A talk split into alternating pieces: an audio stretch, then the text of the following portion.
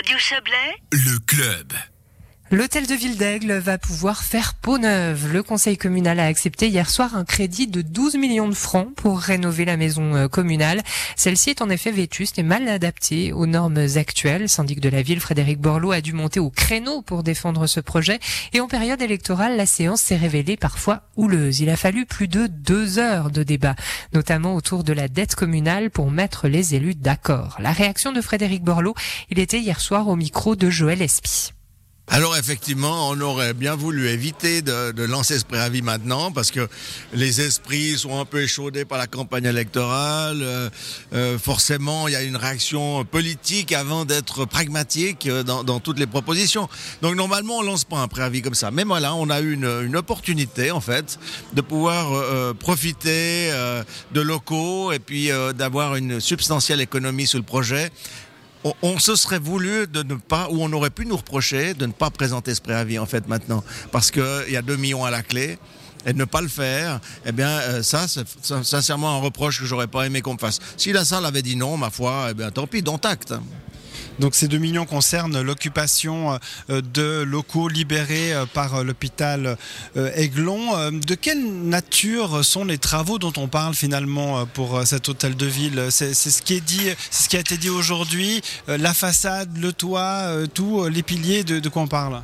Alors effectivement, c'est assez simple, c'est ça, le, toit, la façade, et puis un peu, ben, bien sûr, les accès, enfin tout ce qui va avec. Hein. On garde toute l'infrastructure, on garde surtout tout ce qui est à l'intérieur et qui a été en partie euh, rénové durant ces dernières années. Donc on va essayer d'utiliser ça, on casse pas tout.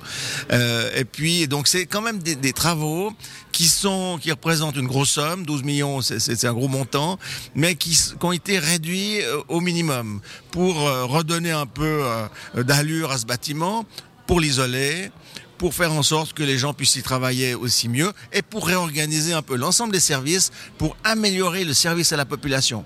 C'est pas juste un projet qui est tourné sur l'administration, c'est un projet qui est tourné vers la population par rapport à ce qu'on peut améliorer pour elle, euh, l'accessibilité, euh, euh, la réunion de certains services. Les choses ont beaucoup évolué en 30 ans. Pardonnez-moi l'expression, il est vraiment au bout du rouleau, ce bâtiment, comme ça a été dit aussi. Alors oui, nous on sait qu'on doit le, rénover. Euh, on n'avait euh, pas mis ça dans des plans financiers euh, très rapides parce que voilà, on avait d'autres priorités. On a, on a dû faire les collèges, on a, on a dû. maintenant on a la grande salle. Enfin bref, il y avait d'autres priorités, mais on sait. Ça fait longtemps qu'on a fait des études, ça fait longtemps qu'on retient un peu les entretiens habituels en disant bah quand on va le rénover, on va faire tout ça. Donc inutile de dépenser cet argent auparavant. Et voilà, donc on connaît cet état. On a fait un, dossier qui était, qui était bien, bien étayé pour la commission quand même et euh, qui a été préparé il y a déjà plusieurs mois. Mais c'est au mois de novembre que la dernière planification de l'État de Vaud a montré qu'on pouvait occuper euh, une partie de, de l'ancien hôpital et c'est ainsi qu'on euh, on a compris qu'on n'avait pas besoin de créer finalement un bâtiment administratif provisoire avec des portes à cabine. Et c'est là que l'économie de 2 millions arrive. C'est qu'on n'a pas besoin de le faire. On peut occuper ça. L'État nous le met gratuitement à disposition.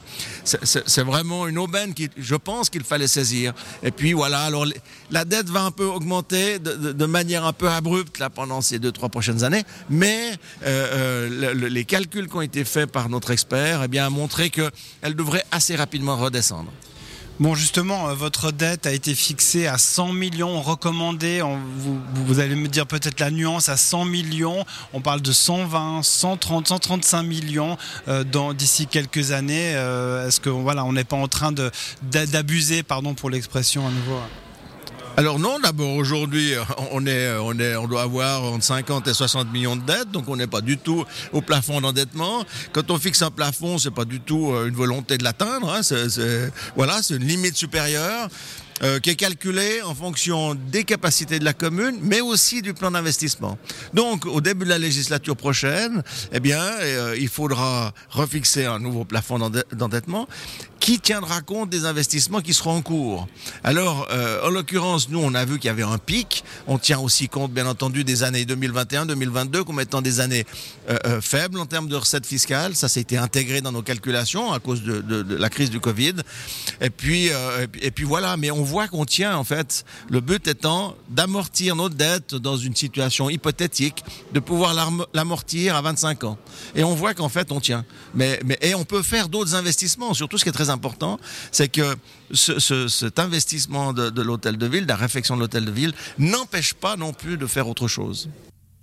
Les travaux de rénovation de l'hôtel de Ville d'Aigle se feront en même temps que ceux de la place du marché et devraient démarrer l'année prochaine. Ils s'achèveront fin 2024.